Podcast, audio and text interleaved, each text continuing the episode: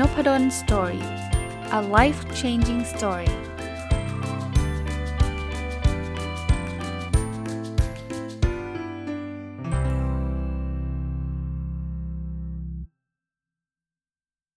วัสดีครับ ยินดีต้อนรับเข้าสู่นพดล Story พอดแคสต์นะครับ แล้วก็ถ้าใครฟังตรงวันก็น่าจะเป็นวันอาทิตย์นะครับ ก็ยินดีต้อนรับเข้าสู่รายการ My Books นะครับ ก็จะเป็นรายการที่ผมจะเอาหนังสือที่ผมเขียนเองนะครับ มารีวิวแบบละเอียดเลยนะครับ ยังคงอยู่กับหนังสือที่ชื่อว่าสร้างโอกาสเปลี่ยนกระดาษเป็นหนังสือนะก็ตีมหนังสือถ้าเกิดใครฟังมาทุกสัปดาห์เนี่ย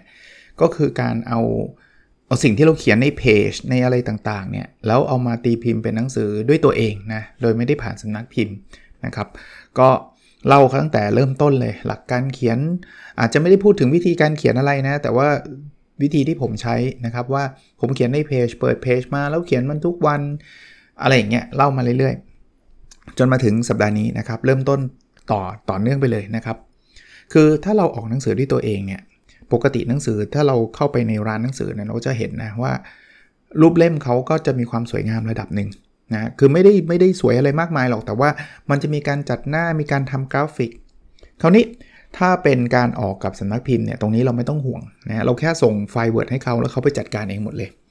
แต่ถ้าออกด้วยตัวเองเราต้องทำเอง ถ้าเรามีฝีมือ เราเราจัดรูปเล่มเป็นก็ก็ทำได้ แต่ว่าผมว่าน้อยคนนะที่เป็นนักเขียนแล้วจะมีฝีมือในการจัดรูปเล่มให้สวยงามไม่ใช่ว่าไม่มีนะ ผมเชื่อว่ามี แต่ว่าน้อยคน เพราะฉะนั้นขั้นตอนนี้ก็คือเราต้องไปหา graphic designer graphic designer คือคนที่จะมาออกแบบหนังสือให้เราฮะส่วนตัวผมผมหาจากไหน ผม เล่าให้ฟังไปแล้วผมเข้าไปเรียนคอร์สการเขียนนะครับ ตอนนั้นเนี่ยก็ต้องให้เครดิตอีกรอบหนึ่งคือคอร์สของคุณบอย วิสูตรแสงอรุณเลิศนะมีคน inbox มาถามในคอร์สนี้ยังมีอยู่ไหมเอ่อมีใน SkillLane ครับออนไลน์นะครับ แต่ว่าที่จัดแบบสดๆเนี่ยเข้าใจว่าไม่มีละนะคราวนี้ผมก็เลยเข้าไปเขียนผมเข้าใจว่าคนที่เข้าคอร์สนี้ก็คือคนที่เขาเป็นนักเขียนหรือว่าอยากเป็นนักเขียนกันทั้งนั้นนะมันก็เป็นกลุ่ม ซึ่งนี้ก็เป็นข้อดีของการเรียนในคอร์สนะครับ ผมก็เลยเข้าไปโพสต์ว่าเนี่ยผมจะเขียนทำหนังสือเองนะ แต่ผมอยากหาคนที่ออกแบบหนังสือให้ ซึ่งตอนนั้นก็มีคุณเซ่นะครับ คุณพลอยลุมทองก็เล่าให้ฟังอยู่ตลอดนะครับ ว่าคุณเซ่ก็ช่วยออกแบบหนังสือให้ผม และหลังๆ คุณเซ่ก็อาจจะไปทำอย่างอื่น มากมากกว่าการออกแบบหนังสือนะครับ แต่ว่าตอนนั้นเนี่ยก็ก็ช่วยออกแบบให้ ซึ่งก็ต้องขอบคุณ คราวนี้ถ้าใครอยากหากราฟิกดีไซเนอร์ผมคิดว่าง่ายที่สุดคือ Google นะครับ เชื่อว่ามีนะครับเชื่อว่ามีเยอะเลยนะครับ คนที่จะช่วยเราออกแบบรูปเล่มได้นะครับอันนี้พอเราออกแบบรูปเล่มนะเราเขียนเป็น Word มาแล้วใช่ไหมซึ่งผมเล่าก่อนหน้านี้แล้วนะกว่าจะมาเป็นเป็นต้นฉบับเนี่ยอาจจะเขียนในโพสต์ทุกวันลงเพจทุกวันอะไรเงี้ยแล้วพอมันเป็นต้นฉบับเป็นเป็น Microsoft Word เอาไปให้ graphic designer ออกแบบเนี่ยคราวนี้เราเราเนื่องจากเราจะพิมพ์หนังสือเองเราก็ต้องหาโรงพิมพ์ โรงพิมพ์กับสำนักพิมพ์เนี่ยไม่เหมือนกันนะครับ หลายคนอาจจะไม่เข้าใจ สำนักพิมพ์มันคือเขาอาจจะมีโรงพิมพ์ของเขาเอง หรือเขาอาจจะไม่มีก็ได้นะสำนักพิมพ์คือแบบคนที่จะมาออกหนังสือเขาก็อาจจะไปจ้างโรงพิมพ์ที่ไหนพิมพ์ก็ได้นะครับคราวนี้ถ้าเป็นโรงพิมพ์เนี่ยคือใครเอาเงินมาให้เขาพิมพ์เขาพิมพ์ได้หมดแหละนะครับคราวนี้พิมพ์ที่ไหน ผมเลือกของผมเนี่ยง่ายๆนะก็ถามคนออกแบบหนังสือนั่นแหละ ตอนนั้นก็คือคุณเซ่นี่แหละว่าคุณเซ่แนะนำที่ไหนดี เพราะว่าเขาก็จะรู้จักมีสัมพันธ์ เขาเรียกว่าอะไรนะ มีเพื่อน มีมีคนรู้จักอะที่ทำเรื่องการพิมพ์อยู่เขาก็แนะนำให้ หลังๆเนี่ยผมก็ถามเพื่อนเพื่อนพ้องประเภทที่บางคนก็ทำสำนักพิมพ์นะก็ก็ถามว่านายไปพิมพ์ที่ไหนนะครับ หรือว่าจริงๆ เราไปไปหยิบหนังสือเล่มที่เราชอบนะแล้วเปิดไอ้หน้าที่มันหน้าลิขสิทธิ์นึกออกไหมครับ หน้านั้นเน่ยเขาจะบอกเลยว่าลงพิมพ์ลงพิมพ์อะไร โดยส่วนใหญ่จะพูดนะเพราะฉะนั้นเนี่ยเราเราเข้าไปหาข้อมูลเหล่านี้ได้นะอันนี้เวลาเวลาเราหาโรงพิมพ์เนี่ยเราก็จำเป็นที่จะต้องศึกษาหาต้นทุนนะครับ คือแต่ก่อนเนี่ยผมก็ไปแบบแบบไม่รู้เรื่องเลย ผมก็บอกว่าหนังสือเนี่ยจะอยากจะพิมพ์เนี่ยเล่มละกี่บาทครับเขาบอกอะอย่างแรกเลยนะอาจารย์เอากระดาษแบบไหนอาจารย์กินลีฟกระดาษนู่นนี่นั่น ซึ่งเขาพูดชื่อกระดาษมาผมก็ใบ้แล้ว เพราะว่าก็ไม่ได้เป็นคนอยู่ในวงการ ถ้าเกิดคนที่เขาทำสำนักพิมพ์เนี่ยเขาบอกได้เลยกระดาษแบบนั้นแบบนี้หนาขนาดนั้นขนาดนี้ก็บอกได้หมดเลย แต่ผมเนี่ยไม่รู้เรื่องเลย ผมก็บอกว่า เออเอางี้แล้วกัน ผมไปซื้อหนังสือเล่มที่ผมชอบมา แล้วผมก็บอกลงพิมพ์บอกเอานังเอาแบบกระดาษแบบหนังสือเล่มเนี้ผมเรียกไม่ถูกว่าอารมณ์ไหน ซึ่งเขาจะบอกได้เลยว่า อ๋ออาจารย์กระดาษอันนี้มันคืออันนี้อันนี้ก็จำไว้นะครับจำไว้ว่ามันมันชื่อนี้นะคราวนี้พอเขาบอกกระดาษแล้ว ผมบอกอะแล้วสรุปว่าเล่มเท่าไหร่เขาก็จะถามต่ออีกว่า อาจารย์จะพิมพ์กี่เล่มอะเออมันไม่เหมือนกันนะคราวนี้เรื่องพิมพ์กี่เล่มเนี่ยก็จะเป็นประเด็นว่าเฮ้ยเราจะพิมพ์เยอะหรือพิมพ์น้อยดีเพราะอะไรรู้ไหมพิมพ์เยอะเนี่ยต้นทุนต่อต่อเล่มมันจะถูกเลยครับถูกเลยถูกเลย ถูกนี่หมายถึงว่าจะถูกกว่าพิมพ์น้อยแน่นอน พิมพ์ 500 กับพิมพ์5,000นี่คนละสเกลเลยนะครับ เพราะฉะนั้นเนี่ยเราต้องต้องคิด แต่งั้นก็พิมพ์เยอะๆสิมีความเสี่ยงอีก ว่า เราพิมพ์เยอะเดี๋ยวมันขายไม่ออกอีกอะแล้วเงินมันจมไงถึงแม้ว่ามันจะต่อเล่มมันถูก แต่ว่าคูณแล้วมันแพงกว่า เพราะมันมันมันพิมพ์เยอะเล่มไงฮะดังนั้นเนี่ยไอ้ตรงนี้อาจจะต้องใช้การประมาณการ ผมไหนพูดถึงเรื่องของอ๋อแล้วไม่ใช่แค่จำนวนนะเดี๋ยวเดี๋ยวเดี๋ยวพูดเดี๋ยวกลับมาที่จำนวนอีกทีพิมพ์แบบมีสีหรือไม่มีสีอ่าอันนี้ก็จะส่งผลกับต้นทุนนะแต่ว่าผมเริ่มต้นนี้คือเป้าหมายผมเนี่ยคือการพิมพ์กับ พิมพ์เองเนาะแต่ว่าจะวางขายผ่าน C1 เพราะฉะนั้นเนี่ยก่อนที่เราจะไปคอมมิตกับโรงพิมพ์เนี่ยผมจะไปคุยกับ C1 ก่อนนะครับ ซึ่งซึ่งก็จะเป็นหัวข้อที่ผมอยากจะเล่าให้ฟังนะครับ แต่ว่าเดี๋ยวผมผมเอาเป็นว่าข้ามตรงคุยไว้นิดนึงก่อนแล้วกันนะ สมมุติว่า C1 บอกว่ารับแล้วกันว่า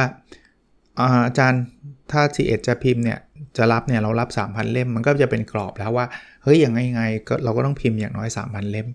เรียนตรงๆนะหนังสือเล่มแรกผมเนี่ยความลับการวัดผลเนี่ยผมก็พิมพ์ 3,000 เล่มตามที่ C1 เขาเป็นมินิมัมอะคือเราจะพิมพ์ 5,000 6,000 ก็ได้แหละ มันก็ถูก แต่ว่าเราก็อาจจะเสี่ยงว่าสต็อกเราอาจจะเหลือก็ได้ ซึ่งตอนนั้นเนี่ยเรียนตรงๆว่าก็ไม่มั่นใจในตัวเองหรอกคิดว่า 3,000 ก็น่าจะเกินเยอะเกินเลยล้วไม่น่ามีคนซื้อเยอะขนาดนั้นหรอก ซึ่งบงเล็บไว้ว่าจริง ๆ มีคนซื้อเยอะกว่านั้นเยอะเลยนะ ก็นี่เป็นการบทเรียนรู้ว่า จริงๆ ถ้าเกิดผมพิมพ์เป็นหมื่นเล่มตั้งแต่แรกเนี่ยต้นทุนจะลดลงกว่านี้อีกนะ แต่ว่าเอาละครั้งแรกเราก็ไม่กล้านะนะอะ commit ได้ว่าจะพิมพ์กี่เล่ม คราวนี้เวลาเราขายหนังสือสังเกตไหมเราจะไปขายตามร้านเนี่ยมันต้องมีบาร์โค้ดอยู่ข้างหลัง รู้ไหมบาร์โค้ดมันมันมันมันเป็นตัวเลขอะไร เขาเรียกว่าตัวเลขที่เรียกว่า ISBN ครับ ผมเท้าความนิดหนึ่งว่าว่าไอ้ไอ ISBN เนี่ยมันคืออะไรกันแน่ มันคล้ายๆบัตรประชาชนของหนังสืออะคือหนังสือแต่ละเล่มแต่ละปกเนี่ยนะ ISBN มันจะไม่เหมือนกันทำไมต้องมีเพราะว่าถ้าเราจะไปขายผ่าน C1 เเนี่ยเขาต้องมีสแกนไงเขาต้องคีย์ไอ้ตัวเลขนี้ไปเขาไม่มานั่งคีย์ชื่อหนังสือหรอกครับ เพราะว่าชื่อหนังสือบางทีมันซ้ำกันได้นะเราก็ไม่รู้เล่มไหนเป็นเล่มไหน เพราะนั้นเนี่ยไอ้ตัวที่จะบอกว่าเล่มไหนมันโดดเด่นแตกต่างเนี่ยมันจะต้องเป็นไอ้เลขเนี้ยเลข 13 หลักเนี่ย ISBN นะคราวนี้คนก็จะถามว่าเอ๊ะ อาจารย์แล้วเราจะไปหาจากไหน ถ้าสำนักพิมพ์นะเขาก็ทำให้หมดไอ้พวกนี้ไม่ต้องไปปวดหัว แต่ว่ามันก็ไม่ได้ถึงปวดหัวนะ มันมีออนไลน์ครับ ผมใช้เสิร์ชเอาเลย ของ ISBN มันขึ้นมาเลยมันเป็น e-service นะครับ ซึ่งกรอกแป๊บเดียวครับ วันเดียวได้เลยครับ แต่ต้องกรอกให้ครบนะ ถ้าใครกรอกไม่ใหม่ ๆ แรก ๆ เนี่ย เราจะแบบว่างงๆหน่อยอะ่ะกรอกไม่ครบเขาก็จะมีคอมเมนต์มาว่าอ้าวนี่คุณยังไม่ได้กรอก ผู้จัดจำหน่ายนะ คุณยังไม่ได้กรอกโรงพิมพ์นะอะไรเงี้ยผู้จัดจำหน่ายก็ไปคุยกับ c ีเอ็ดไว้แล้วใช่ไหมโรงพิมพ์เราก็ไปไปไปคุยมาไว้แล้วเราก็คิดว่าจะพิมพ์ที่นี่ ก็กรอกตัวเลขพวกนี้ได้เลยฮะระหว่างกรอกเนี่ยมันจะมีตัวเลขมันจะมีข้อมูลอีกอันหนึ่งเขาเรียกว่า CIP ฮะ CIP เนี่ยมันคือคำว่า cataloging in publication มันมันกึ่งๆว่ามันเป็นบรรณานิคมของหนังสืออะไอ้บรรณานุกรมของหนังสือเนี่ยเอาไปใช้ทำอะไรรู้ไหม เวลาหนังสือเราเข้าห้องสมุดเนี่ยเขาจะได้เข้าไปถูกหมวดหมู่ ไม่ขอก็ได้นะอันนี้ไม่ขอก็ได้แต่ว่าผมขอนะครับเพื่อที่ผมก็มั่นใจว่าหนังสือผมว่าห้องสมุดอาจจะซื้อเข้าไปก็ได้นะแล้วมันก็เป็นการแคตตากรายเข้าไป เพราะฉะนั้นเราขอไปพร้อมกันนะไม่ไม่ต้องขอแยกนะกรอกข้อมูลหนังสือเราเขาก็จะมีว่าหนังสือเกี่ยวกับอะไรยังไงนะกรอกข้อมูลไปนะครับพอกรอกข้อมูลไปเสร็จเนี่ยเราก็จะได้ไอ้ตัวทั้งตัวเลข 13 หลักเนี่ย ISBN กับตัวเลข CIP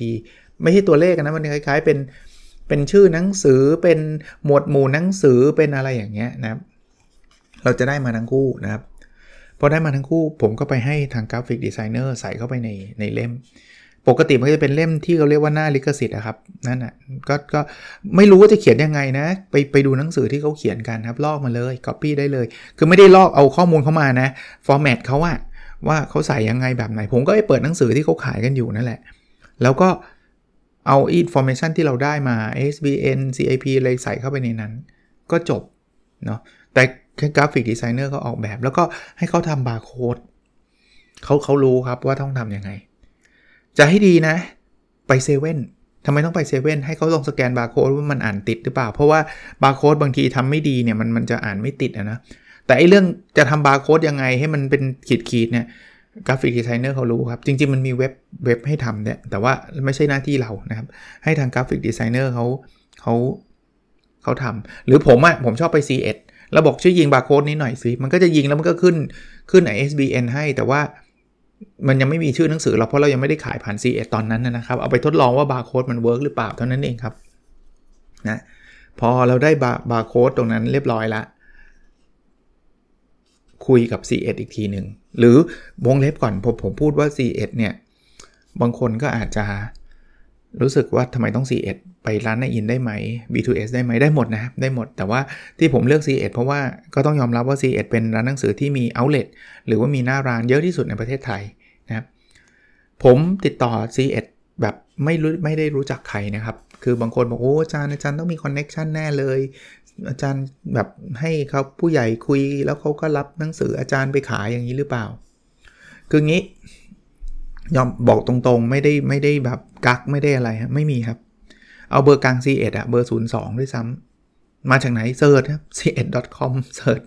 ว่าเอ๊ะมันจะติดต่อ C1 ได้ยังไงวะ แล้วก็โทรเข้าไปเบอร์กลางบอกว่าเนี่ยจะมีหนังสือเนี่ยจะติดต่อผู้จัดจำหน่ายจะเอาฝาก C1 ขายเนี่ยติดต่อฝ่ายไหนเขาก็บอกเบอร์มารู้สึกจะโอนไปให้มั้งหรือไงเนี่ยก็เล่าให้เขาฟังแบบนั้นนะเขาก็เล่าให้ฟังเขาก็บอกว่าเฮ้ยก็ส่งแบบต้นฉบับมา แล้วเดี๋ยวทางเราจะพิจารณาว่าจะจะรับจัดจำหน่ายหรือเปล่า ซึ่งผมตรงนี้ผมก็มีทิปเล็ก ๆ น้อยๆนะว่า ถ้าเราจะส่งไปเนี่ย ก็เขียนจดหมายปักปักปะไว้สักนิดนึง คือจริงๆอะ C1 ความเสี่ยงมันน้อยกว่าสำนักพิมพ์ เพราะว่า C1 ไม่ได้ไม่ได้มีการลงทุนอะไรมากมายนะครับ C1 เนี่ยจะมีแค่ว่าเขารับหนังสือเราเข้าไป แล้วถ้าเกิดขายไม่ได้เขาก็คืนหนังสือเรากลับมานะครับ เพียงแต่ว่าเขาก็มีมีเล็กๆว่า ถ้าเขามั่นใจว่าขายไม่ได้เขาก็ไม่อยากจะรับไปเปลืองเชลฟ์เขาอะเปลืองพื้นที่ในร้านเขาอะ เพราะฉะนั้นเนี่ยผมผมอันนี้ผมไม่รู้ว่ามันมีผลมากน้อยแค่ไหนนะ ผมก็จะเขียนจดหมายไปหา C1 ว่าเฮ้ยผมมีแฟนเพจตามเท่านั้นเท่านี้ ซึ่งอย่างที่ผมเรียนตั้งแต่หลายสัปดาห์ที่ผ่านมาเลยนะว่าการเปิดเพจเนี่ยมันก็เป็นการทดสอบฝีมือเราด้วยนะแล้วยิ่งเรามีแฟนเพจคนตามหลายหมื่นหรือเป็นแสนอย่างเงี้ย ผมว่า c ีเอ็ดเขาก็ค่อนข้างสบายใจระดับหนึ่งหรือหรือผู้จัดจำหน่ายที่อื่นก็ได้นะครับ สบายใจระดับหนึ่งที่จะรับหนังสือเราเข้ามาขายนะ ผมก็อย่างนี้ที่บอกเขียนจดหมายปะไป แล้วก็ส่งต้นฉบับตอนนั้นยังไม่พิมพ์เป็นหนังสือนะ เพราะว่าก็ไม่แน่ใจว่า c ีเอ็ดเขาจะยอมรับให้พิมพ์หรือเปล่า เพราะว่าคือกระบวนการนี้ทำควบคู่ไปกับก่อนที่เราจะไปขอ SBN นิดนึงอะ่ะคือไปคุยด้วยนะเพราะขอ SBN มันต้องถามว่าผู้จัดจำหน่ายคือใครด้วย ก็คุยกับ c ีเอ็ดก่อน หนังสือมันจึงไม่ได้พิมพ์นะเพราะยังไม่ได้เป็นรูปเล่ม แต่ผมก็ส่งตัวอย่างหนังสือไปนะเป็นไฟล์ PDF ที่ทางกราฟิกดีไซเนอร์เขาออกแบบ ก็จะมีความสวยงามระดับหนึ่งส่งให้ C1 ดูนะเขาก็จะมีใช้เวลาประชุมกันนิดหน่อย ไม่เกินสัปดาห์ ก็ตอบกลับมาว่าอาจารย์เออส่งมาได้ 3,000 เล่มอะไรอย่างเงี้ยก็เราก็ตัดสินใจตอนนั้นเราจะพิมพ์ 3,000 พิมพ์ 5,000 6,000 แล้วแต่เรานะ แต่ว่า C1 เขาก็จะรับไปเข้าโกดังเขานะคราวนี้ถ้าบางคนบอกโอ้โหมันไม่อยากขายผ่าน C1 เราอยากขายผ่านเพจตัวเองทำได้ครับ ก็เดี๋ยวนี้ก็มี pre-order กันเยอะแยะใช่ไหมผมเพิ่งไป pre-order หนังสือหลาย ๆ เล่มจากเพจเนี่ยคือเอาเอาผมยกตัวอย่างเลยนะ อันนี้ไม่ใช่ pre-order ที่ซื้อมา อันนี้ไม่ได้ขายผ่าน c ีเด้วยคือเพจวิเคราะห์บอลจริงจัง วิเคราะห์บอลจริงจังเนี่ยเขาทำหนังสือล่าสุดที่ Manchester is Red เนี่ยเขียนเรื่องแมนเชสเตอร์ยูไนเต็ดเนี่ยก็สั่งผ่านเพจเลย อันนี้ก็ขายผ่านเพจเขาเข้ามาเปิดเผยเลยนะครับ คุณวิสรุตเนี่ยซึ่งเป็นเจ้าของเพจแอดมินเพจเนี่ยเขาบอกว่าเขาขายได้ 8,000 เล่มมั้ง ซึ่งนี่คือแบบสุดๆนะ ผมบอกได้เลยว่า 8,000 เล่มผ่านเพจนี่ไม่ใช่ธรรมดานะครับ เดี๋ยวบางคนคิดว่าโอ้ยคูณกันคูณเงินกันสนุกเลย แบบโหรวยแน่นอน อันนี้คือเขามีคนตามหลายแสนนะครับเพจเขาแล้วก็คนแอคทีฟมากนะครับ เพราะนั้นเนี่ยการขายผ่านเพจเนี่ยอย่าไปคาดหวังว่าจะเป็นแบบหลายพันเล่มอย่างเงี้ยยากครับยากไม่ไม่ได้ไม่ได้ดูถูกนะคือถ้าท่านทำได้ผมดีใจด้วยฮะถ้าท่านมีแฟนเพจเยอะผมคิดว่าเป็นไปได้ครับ แต่ถ้าเกิดมีแฟนเพจหลักร้อย แต่จะขาย 8,000 เล่มอย่างเงี้ยมันมันมันเดี๋ยวเดี๋ยวฟังรายการผมแล้วเดี๋ยวจะไปเข้าใจผิดนะ การขายขายผ่านเพจตัวเองข้อดีอย่างแรกคือ เราไม่ต้องถูกหักเปอร์เซ็นต์นะปกติขายผ่าน c 1เนี่ยเราจะถูกหักเปอร์เซ็นต์ประมาณสัก 45%ผมไม่รู้ว่าดีลแต่ละดีลจะเหมือนกันหรือเปล่านะถ้าผมจะไม่ผิดนะผมโดนหัก 45%จากราคาปก เพราะฉะนั้นราคา 100 บาทเนี่ย c 1 จะหักไป 45 บาท เขาจะส่งเงินกลับมาให้เรา 55 บาทนะครับ เพราะนั้นการวางราคา ซึ่งเดี๋ยวจะพูดต่อไปนะ ก็อาจจะสัปดาห์หน้านะครับ ก็ก็จะเป็นเรื่องที่สำคัญเหมือนกัน เพราะว่าเราต้องวางเผื่อที่ c 1จะต้องหักตรงนี้ไปด้วย แล้วก็อย่าลืมว่าค่าพิมพ์เราเป็นเท่าไหร่ละใช่ปะเพราะนั้นมันก็จะเหลือกำไรเท่าที่เราคิดว่าจะเหมาะสมไหมบางคนบอกงั้นก็วางแพงๆไปเลยแพงๆคนก็ไม่ซื้อไงง่าย ๆ ครับ จริง ๆ ราคา Pocket Book มันก็มีราคาตลาดอยู่ระดับหนึ่งนะว่า เอาสมมุติสัก 250 หน้ามันก็ประมาณสัก 240 ถึง 250 บาทอะ Pocket Book How to ทั่วๆไปที่เราเห็นนะฮะคือจะขายเองก็ได้ หรือบางคนอยากขายผ่าน e-book ทำได้นะ เพราะว่า graphic designer ก็ทำ PDF ไฟล์มาแล้ว อย่าง e-book เนี่ยผมจะไปลงที่ Ookbee เป็นเป็นไฟล์ PDF เลยลงง่ายครับ เข้าไป search ก็ได้ครับ ขาย e-book ผ่าน u k b เนี่ยมันมีวิธีการลง แต่ว่าผมแค่ไปเปิด account ของ Writer ของ u k b อะซึ่งมันก็เปิดทางออนไลน์เนี่ยไม่มีอะไรยาก แล้วก็เอา PDF ที่แทนที่จะจะพิมพ์เป็นหนังสือเป็นเล่มอย่างเดียวใช่ไหมก็ขอ graphic designer ครับส่ง PDF มาให้เรา เราก็โหลดขึ้นไปจบง่าย อันนั้นก็จะมีรายได้เข้ามาสำหรับคนที่ชอบดู e-book เนาะแล้วก็ไอตัวหนังสือเขาก็จะมีไฟล์ .ai อะไฟล์ละเอียดอะส่งให้สำนักพิมพ์ ซึ่ง สำนักพิมพ์โทษทีมให้สำนักพิมพ์ครับ โรงพิมพ์ โรงพิมพ์กับทางกราฟิกดีไซเนอร์เขาเข้าใจกันแหละเขาเขาทำกันมาเยอะแล้วเขารู้ว่าต้องใช้ไฟล์ละเอียดยังไงแบบไหนจัดหน้ายังไงเนี่ยเขาเขามืออาชีพครับเพราะนั้นเราก็ไม่ต้องทำอะไรมากเนาะเออเล่าให้ฟังอีกนิดนึงครับสำหรับการพิมพ์เนาะคือพอเราพิมพ์เสร็จปุ๊บเนี่ยนะเราไม่ต้องไปเอาเอาหนังสือกลับมาที่บ้านเรานะคือบ้านเราไม่ได้รองรับหนังสือ 3,000 เล่มได้นะ เราบอกให้ลงพิมพ์มาไปที่ c 1 ได้เลย แต่เราต้องติดต่อ c 1 ก่อนนะให้ c 1 เนี่ยเขาออกเอกสารมา เพื่อที่จะให้โรงพิมพ์เนี่ยส่ง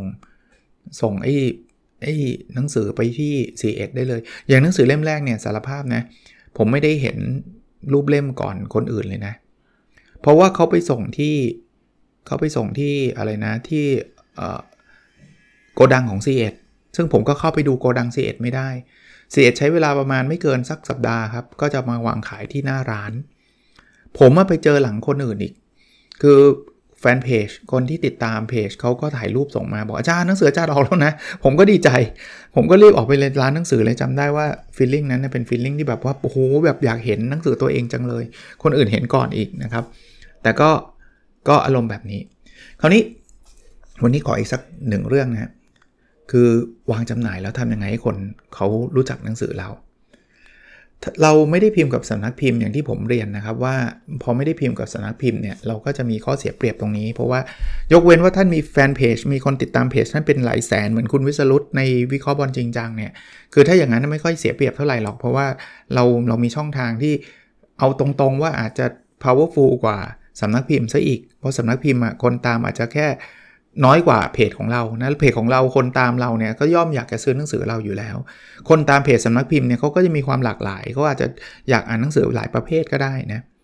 แต่ว่ากันนั้นนะเราไม่ต้องมีหลากหลายหลากหลายแสนนะผมว่าที่แรกที่เราโปรโมทได้คือ Facebook ส่วนตัวเราแล้วก็เพจเรานี่แหละ ผมก็เริ่มโปรโมทครับโปรโมทยังไงครับก็ในเพจก่อนเลย ผมก็โพสต์เลยบอกว่าตอนนี้หนังสือเสร็จแล้วนะ แล้วผมให้สั่งจองผ่านเพจด้วยบอกอาจารย์อาจารย์สั่งจองได้ไงมันขายผ่าน C1 ผมเชื่อว่านะแล้วแล้วก็มันก็ confirm ความเชื่อคือ คนที่เขาติดตามเราเนี่ย บางทีก็อยากได้ลายเซ็นจากนักเขียน คราวนี้ไปซื้อตามร้าน C1 ทั่วไปมันไม่ได้ลายเซ็นไงถ้าซื้อผ่านเพจมันได้ลายเซ็นบอกอ้าวแล้วอาจารย์เอาก๊อปปี้มาจากไหนอะผมทำง่ายๆเลยนะ แต่แต่แต่พอตอนหลังผมรู้แล้ว ผมสามารถตัดล็อตมาได้นะคือบางส่วนน่ะแต่ผมทำง่าย ๆเลยคือ ผมไปซื้อจาก C1 ครับ แล้วมาเซ็น เสร็จแล้วเนี่ย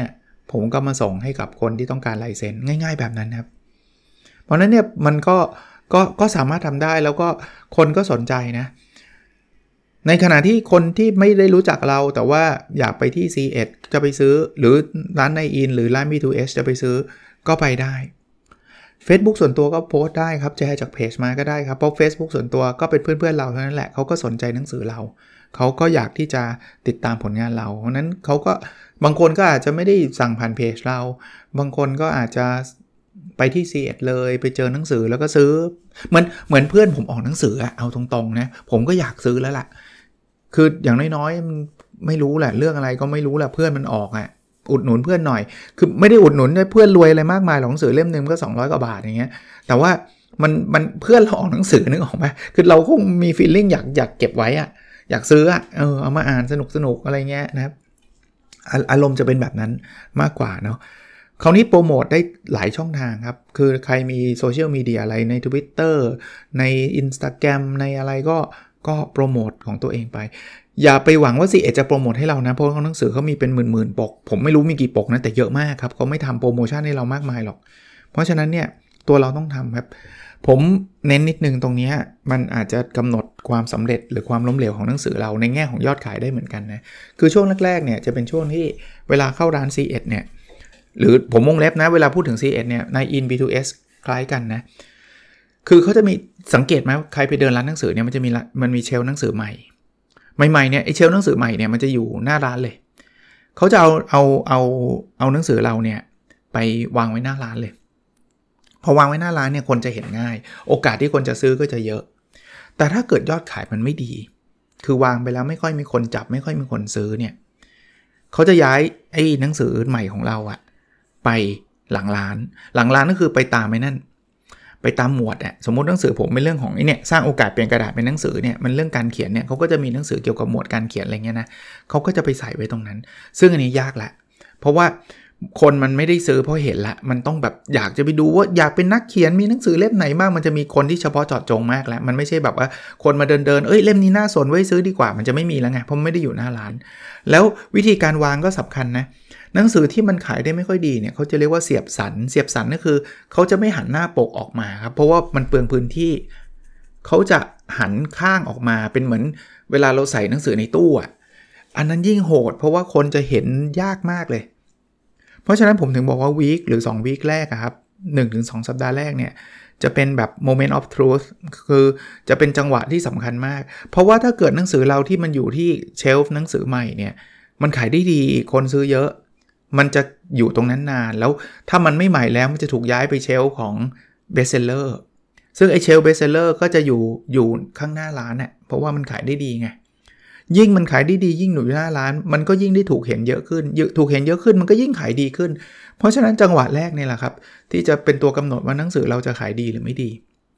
เพราะฉะนั้นช่วงแรกเนี่ยบางคนบอกยังไม่ต้องโปรโมทหรอกเดี๋ยวค่อย 3 เดือนค่อยโปรโมทมันมันยากแหละพอเดือนสเดือนไปโปรโมทเนี่ยหนังสือเราเนี่ย มันไปอยู่ท้ายท้ายร้านแล้วแล้วโอกาสจะทำให้คนแบบสนใจขนาดไปเดินหาหนังสือที่ตามหมวดหมู่หยิบมาซื้อเนี่ยมันจะยากไงนั้นช่วงแรกๆเนี่ยแล้วแต่เพจเลยครับ จะทำไลฟ์แนะนำหนังสือจะบูตโพสเอาเลยนะครับ ให้สั่งหนังสือผ่านเพจภายใน 3 วันนี้ ภายใน 7 วันนี้จะส่งไปให้ที่บ้าน ช่วงแรก ๆ คนจะ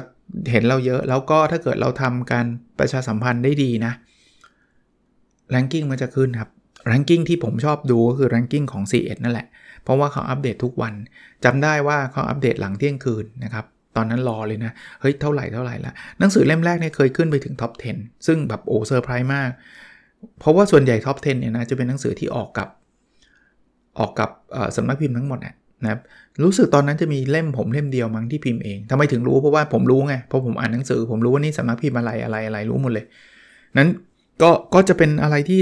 ตื่นเต้นนะ แต่ก็สนุกสนานแล้วก็ดีใจดีใจนะครับ ในการที่เราจะประสบความสำเร็จระดับหนึ่งนะครับ ส่วนเรื่องเงินค่าจะเรียกว่าอะไรค่าส่วนแบ่งนะหลังจาก C1 หักไป 45%แล้วเนี่ยใช้เวลานิดนึงนะ โดยเฉพาะเดือนแรก ๆ เนี่ยเขาจะรู้สึก 2 เดือนมั้ง C1 จะค่อยโอนมาให้ อีกหนึ่งคำถามที่คนชอบถามว่า เอ้ถ้าขาย C1 แล้วต้องไปติดต่อในอินไหม ต้องไปต่อ B2S ไหม ไม่ต้องนะครับเขาลิงก์กัน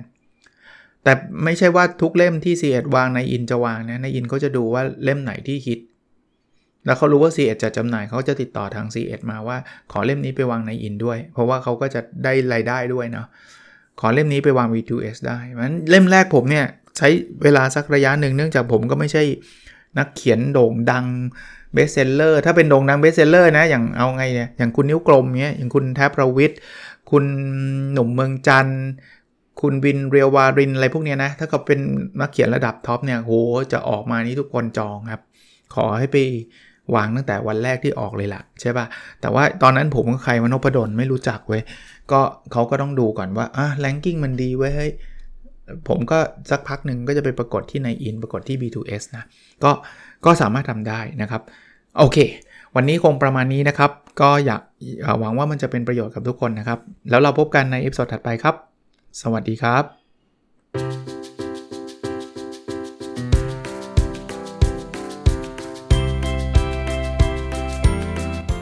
n o p a d o n Story a life changing story